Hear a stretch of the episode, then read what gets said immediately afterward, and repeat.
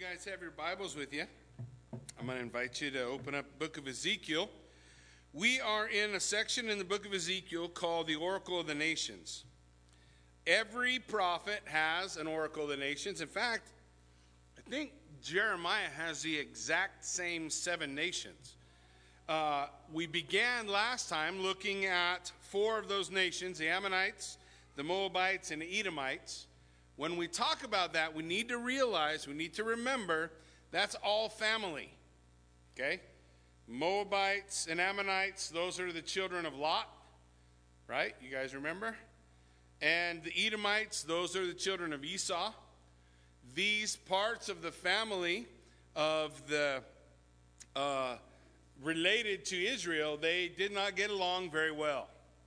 And they had a tendency to allow perhaps their jealousy, frustration, bitterness to uh, determine their reaction to Israel. And in this case, all of them were celebrating the fall. Israel had, ha, has fallen, uh, Jerusalem is about to fall. Chapter 33 will, uh, will see that uh, accomplished. Uh, Jerusalem being burned and utterly destroyed by that time and these are all celebrating it. And there's there's two parts to that, okay? You have throughout the Old Testament God declaring that He would um, that He would bless those who bless Israel and curse those who curse Israel, right? So you have that as part of it, but the other part is the part that that looks at the overall spiritual worldview.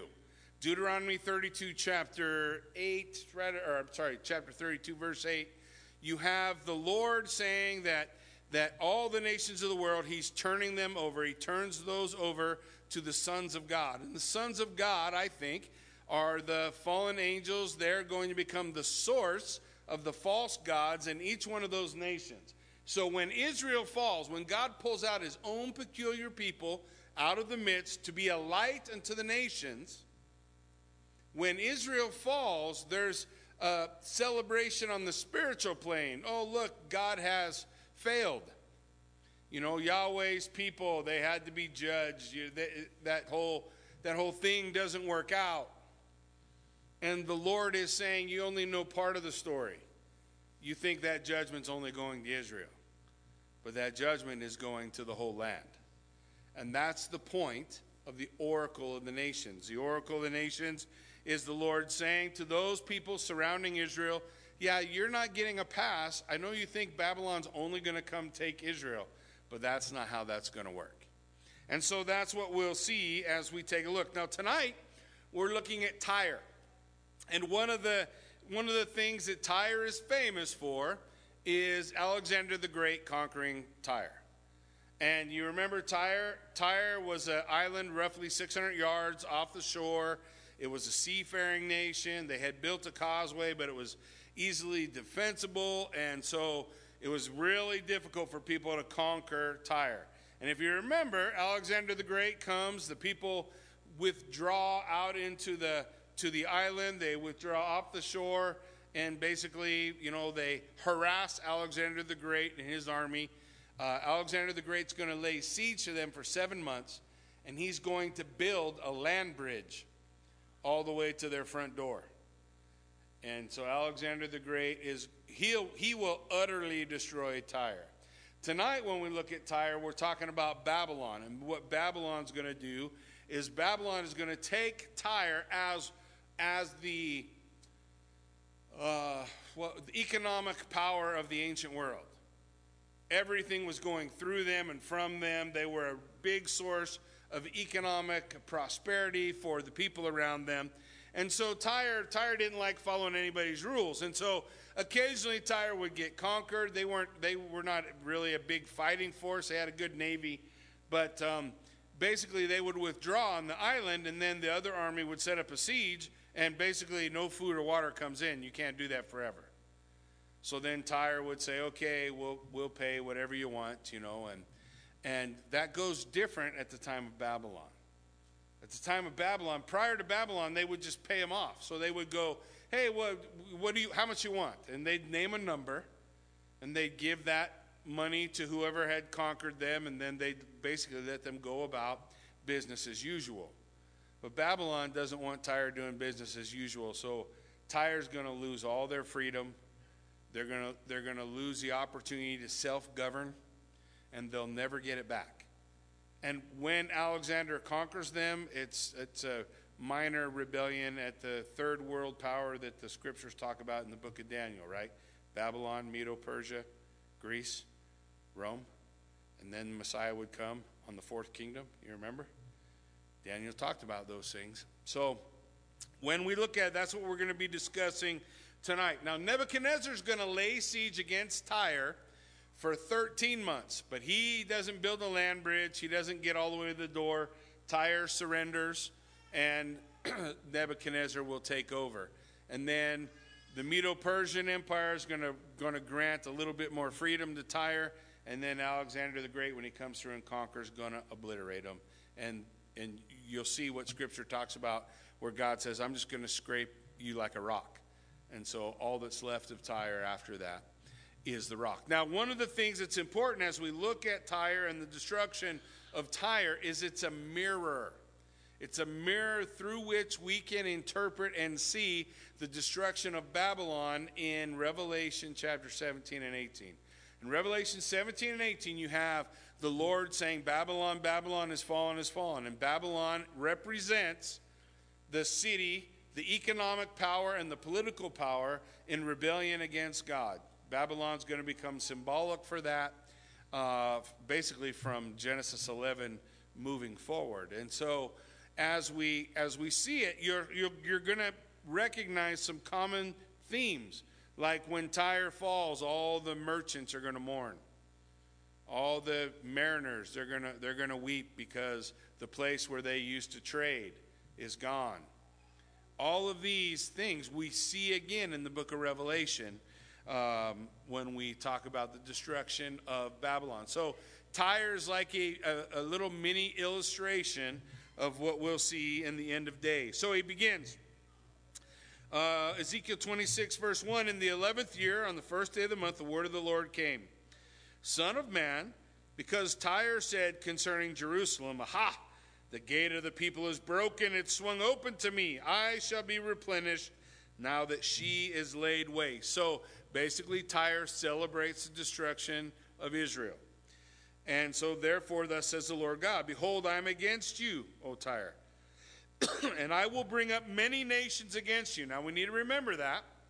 If you're not opposed to writing in your Bible, that's one of the things you want to write in. He's going to specifically name Nebuchadnezzar. Nebuchadnezzar is going to come against Tyre, but he says, I will bring many nations against you.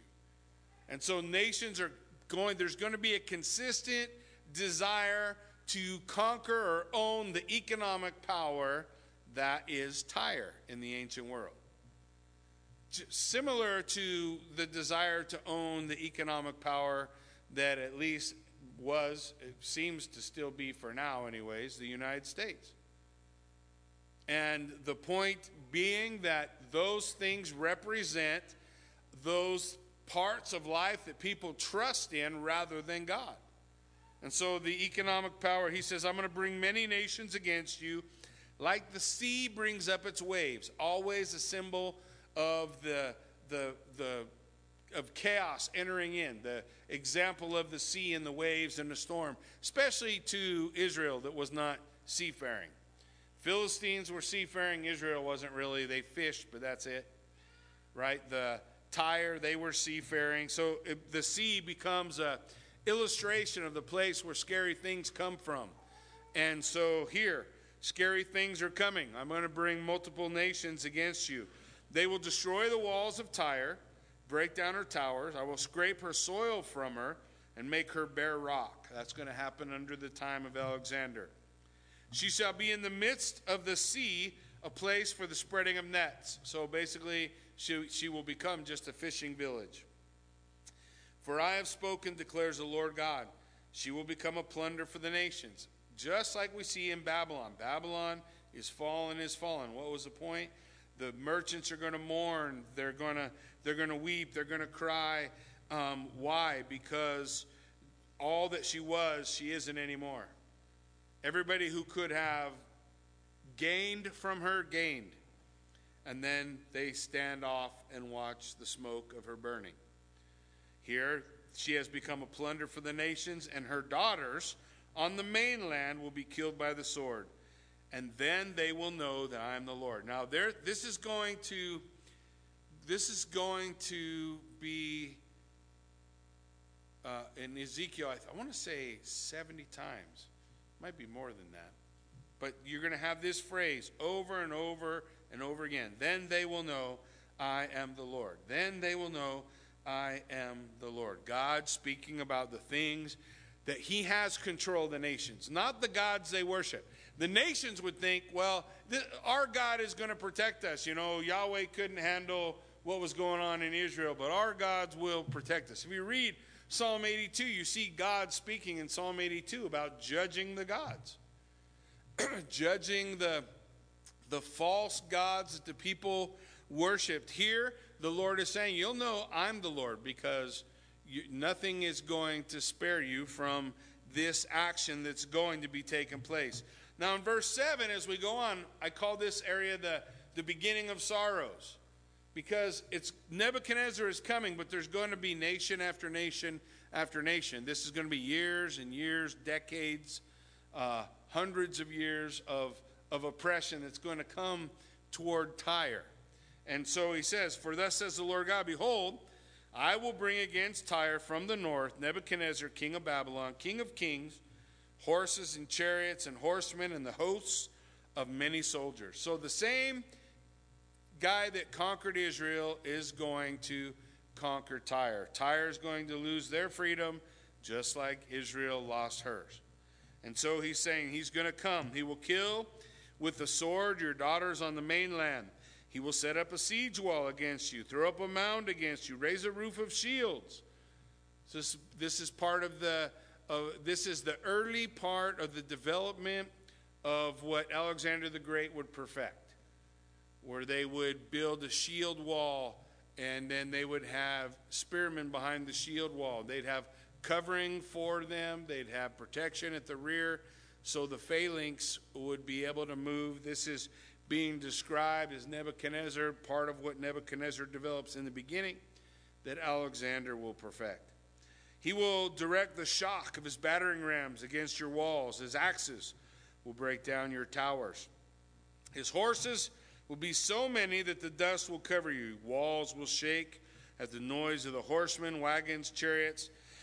when he enters your gates as men enter a city that has been breached. Now, the point is, Tyre's going to surrender to him.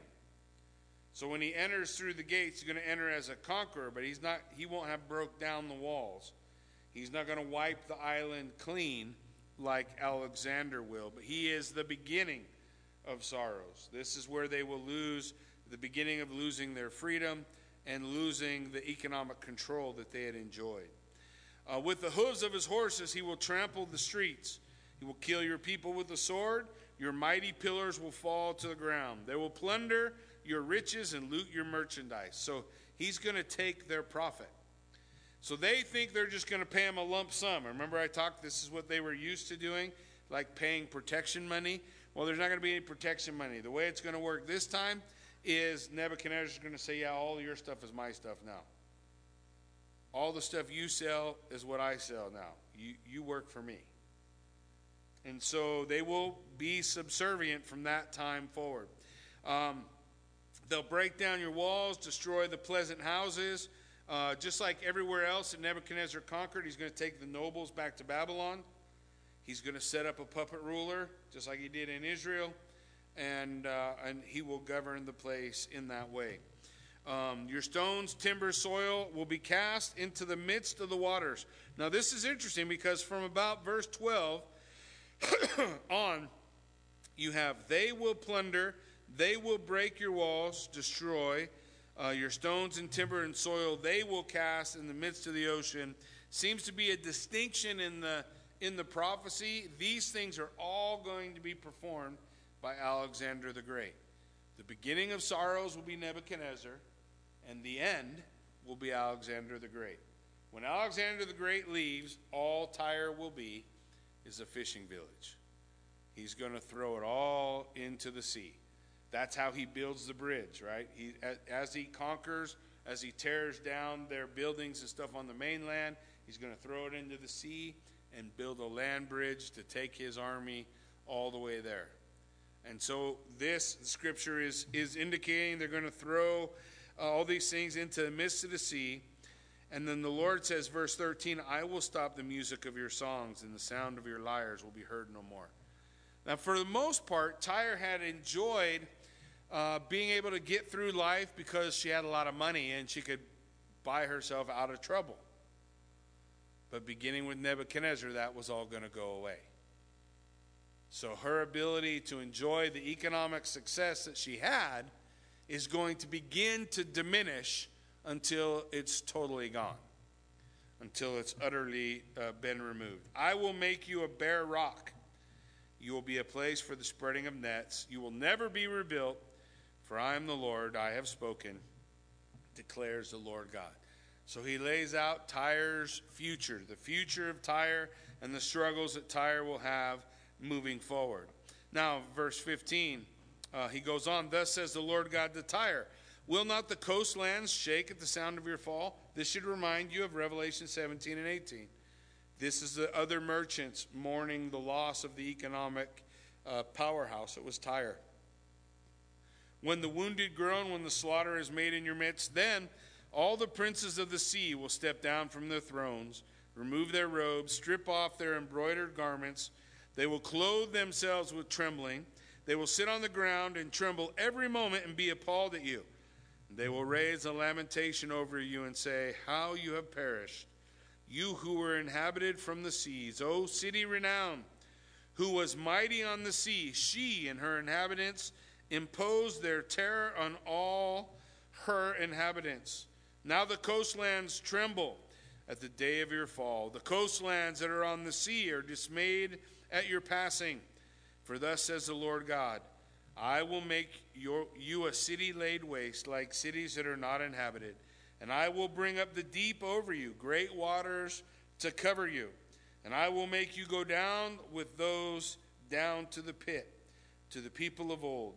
I will make you dwell in the world below, from the ruins from of old with those who go down to the pit, so that you will not be inhabited. Now, part of what the Lord is saying is look, your future is utter separation.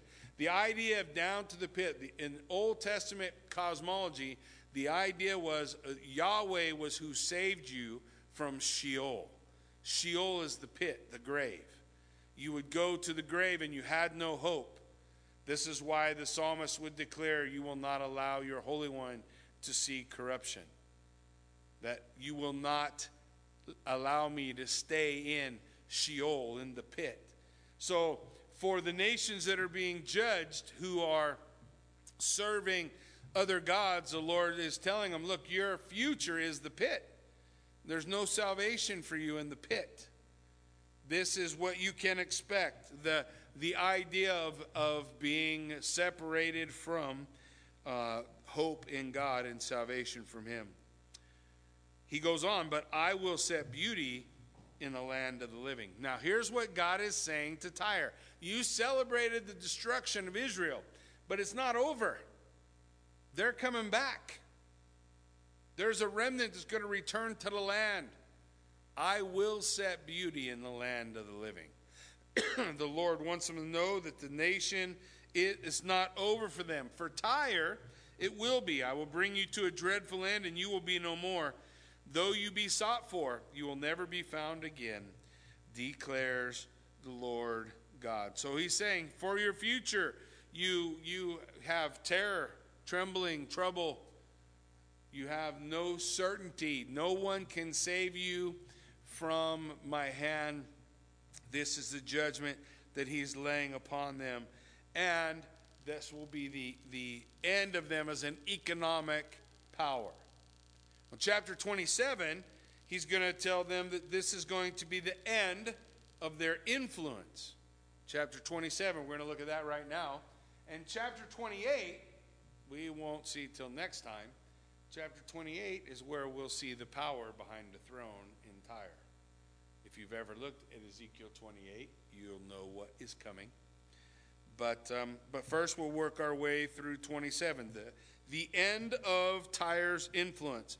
So the word of the Lord came to me. Now, you, son of man, raise a lamentation over Tyre. So basically, this is a funeral song. So he's telling Ezekiel, you're going to you're going to write a, a funeral song and we're going to sing this lamentation. Now, Tyre's still standing. Uh, they're, not, they're not gone yet.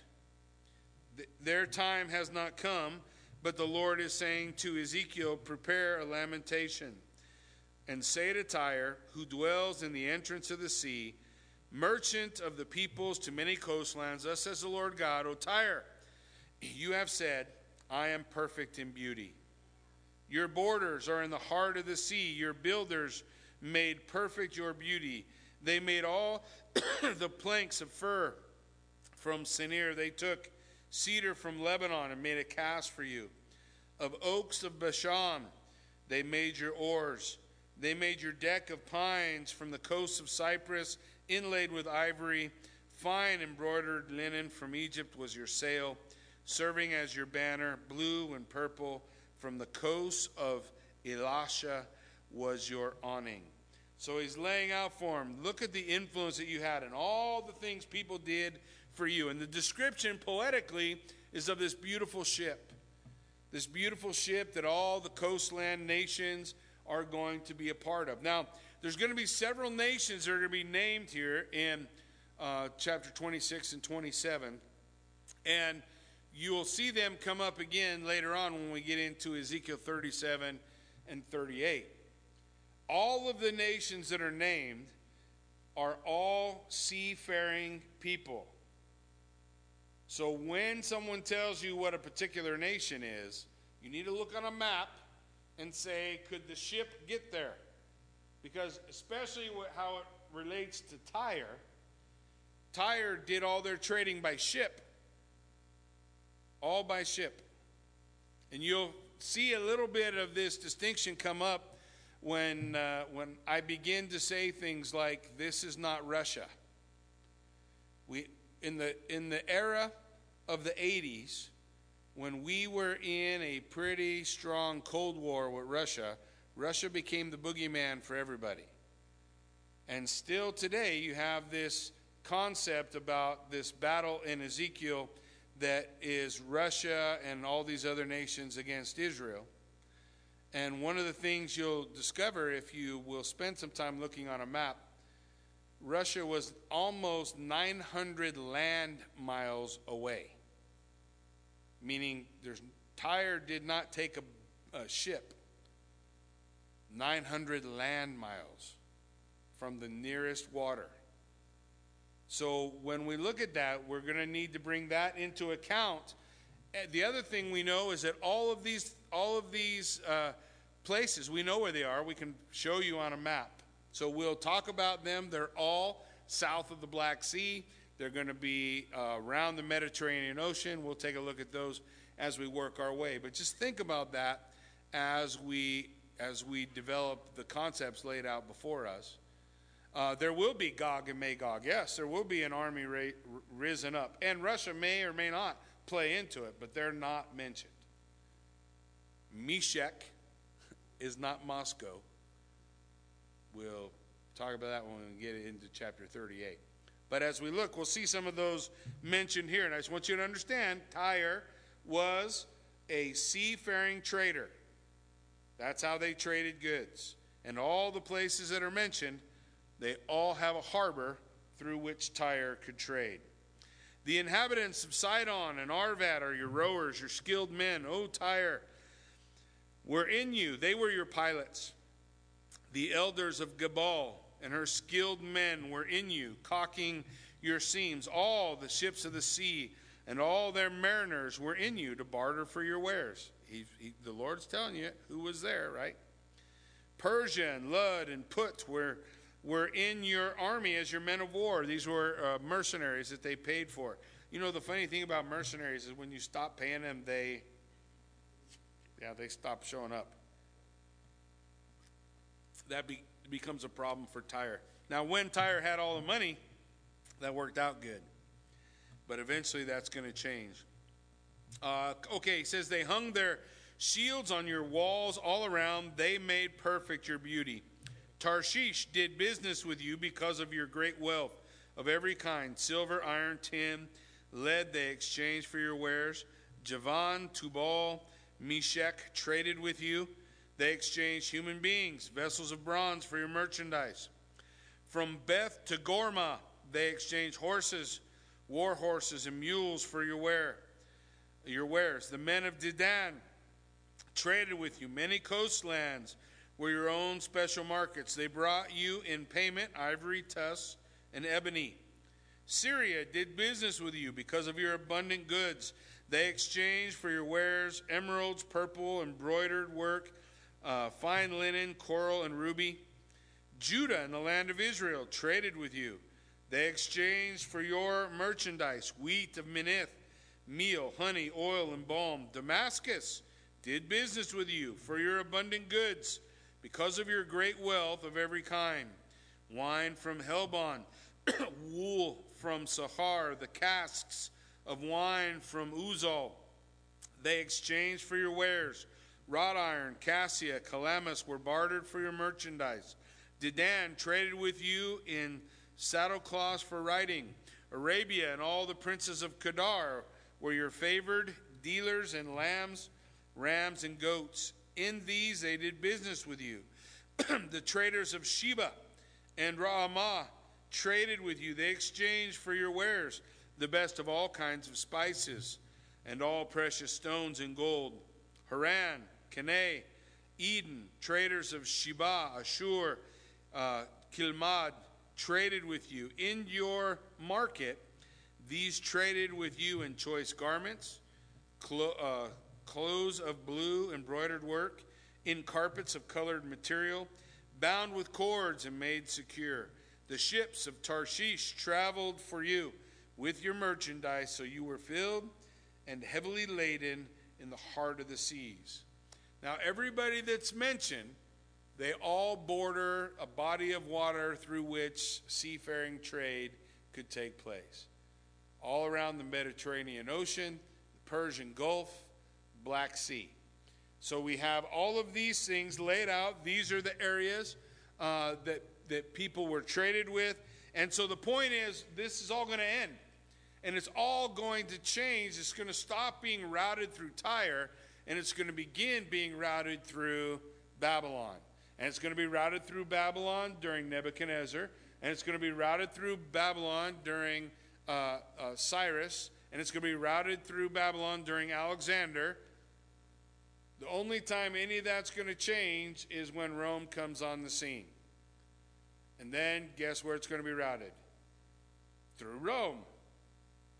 And so we're seeing the decline of this economic power laid out in Scripture. Verse 26, he goes on, Your rowers have brought you out into the high seas. The east wind has wrecked you in the heart of the seas. Your riches, your rare, your wares, your merchandise, your mariners, your pilots, your caulkers, your dealers in merchandise, all your men of war who are in you, with all your crew, with all that is in your midst, sink into the heart of the seas on the day of your fall. So all of this is going to go away. And again, I, I, can't probably I can't express enough. You see the same thing in Revelation at the fall of the economic system that is in opposition to God. The destruction of Babylon in Revelation, the end of that economic system. Because the one thing every single economic system we have has in common is oppression of everybody. I don't care which one you pick. Does not matter. I know we're all capitalists here. You know, we like free market systems. That's all great. All those free market systems still run on the back of slaves. They always have, they always will. The slaves are in a faraway country and you can't see them, but it doesn't matter because you got your Nikes and everything's okay. And it doesn't matter how socially aware a company is Apple does the exact same thing. They because in order the, the key is I need to make a buck. And the best way to make a buck is to pay somebody the least to do what I need done. Right? It doesn't matter if you, cap, you leave that and you go to socialism, you still are oppressing, right? It's oppression, oppression, oppression, oppression. An economic system not in submission to God will always be oppressive. A political system not in submission to God will always be a wicked system. I don't care if it's Republican, Democrat, Independent. I don't care if it's a king or a czar or none of it matters. If it's not in submission to God, it's wicked. And so that's why in Revelation you see the Lord destroy the economic system. Right after the economic system, the political system falls. Right after the economic and political system falls, who comes? 17, Revelation 17, economic, religious, uh, political, and then Revelation 19, you have Jesus Christ coming back, setting his feet down in a valley called the Plains of Megiddo or Armageddon. Right? You have the establishment in Revelation chapter 20 of the kingdom of God where he rules and reigns for a thousand years of perfect peace. And then you have Revelation uh, 21 and 22 new heaven, new earth, and we live happily ever after. I long for those days. There's a lot of chapters in between that aren't that, that don't read so nice. Nobody likes to read Revelation 6 through 19. A lot of bad stuff. But it's similar here. When we look at stories in the Old Testament about the destruction of Gog and Magog, here's what you really need to understand about that. Not it's not about who are the exact players so that we know. Here's what you need to know.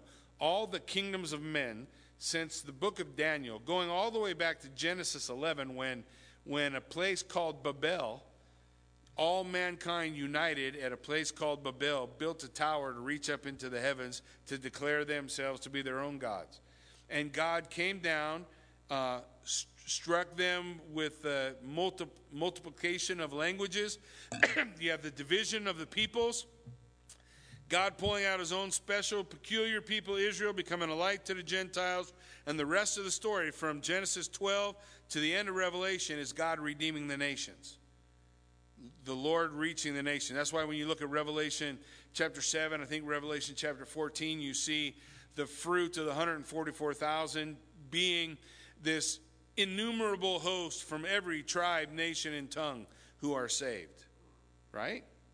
God's redemption of all the nations. He's going to reach out into them all. There will be a great uh, redemption that takes place. But the point is that one day, when Christ returns, all the wicked will be destroyed and the righteous will enter into a perfect age with Christ. Gog and Magog in, in uh, Ezekiel 38 is no different. The armies rise up, the Lord delivers the people, they enter into a beautiful time of his kingdom. We see the same thing Revelation 19. You see the same thing again Revelation 20. The point is, the Lord is going to deliver the righteous from the wicked. There will be a new heaven and a new earth where God's people will rejoice in his presence forevermore. That's the point. That's the thing we hold on to. We look at it and we say, we, we long for, we look for your deliverance, Lord. Your deliverance through all these things. Now, in verse 30, he says, Now shout aloud over you, and they'll cry out bitterly. They'll cast dust on their heads. This is the action of mourners. Wallow in ashes. They'll make themselves bald for you. They'll put sackcloth on their waists and weep over you in bitterness of soul with bitter mourning, just like Babylon in Revelation 17 and 18. In their wailing, they raise a lamentation for you and lament over you. Who is like Tyre? Like one destroyed in the midst of the sea. When your wares come from the seas, you are you satisfied many peoples with your abundant wealth and merchandise. You enriched kings in the earth. Now you are wrecked by the seas and the depths of the waters. Your merchandise, your crews in the midst have sunk with you. All the inhabitants of the coastlands are appalled, and the hair of the king bristles with horror. Their faces are convulsed. The merchants among the people hiss. At you, you have become, or you have come to a dreadful end, and shall be no more forever. Now, next chapter, we're not done with Tyre. We got another chapter with Tyre. We're going to see the power behind the throne uh, and great insight into the one we would call Satan uh, that we'll see in chapter 28. Then we'll have a few more chapters on Egypt. But again, the Lord saying, Look, this judgment is for all. When you read Revelation, when the Lord's bringing judgment throughout the Great Tribulation, where does it land? It lands everywhere. Is there anywhere on earth that's spared? No, no place on earth that's spared. Because the judgment is not just on God's people, the earth is the Lord's and the fullness thereof. Right? The idea that, that there's a tyrannical ruler, the God of this air, uh, the God of this world, sometimes people call him Satan, uh, it's not his, he don't own it. The earth is the Lord's and the fullness thereof. It's all his. It's all his. And he will come and take it back. And he will put down wicked, and he will lift up the righteous. He will push off the proud, and he will lift up the humble, just like his word declares. This is his purpose, this is his point, and it was the point of the oracle of the nations with all the prophets uh, that we'll study as we work our way through the Old Testament. Amen? Why don't you guys stand with me and let's pray. Father God, we thank you for this time. We can open your word, study your word. God, I pray, Lord, that that we would grow, that we would just daily daily, day by day, grow closer to you. Understand, Lord, the point of all these stories is not to say, look at God's getting them and God's getting them and God's getting them. The point every time is that the Lord is our salvation. And at any moment, the people could lift a cry and the Lord would relent. You have Nineveh, judgment at hand. Jonah the prophet passing through. The Lord is going to destroy you all. And yet the king puts on sackcloth and ashes, com- commands the people to repent, and the Lord spares the people because the Lord is our salvation. The heartbreaking thing about the book of Revelation is these events occur, these natural disasters come, the Lord speaks of them beforehand. But then he says, and still the people would not repent. Still they would not lift a hand to be saved. The nations would rather perish than bow the knee to the Lord God Almighty.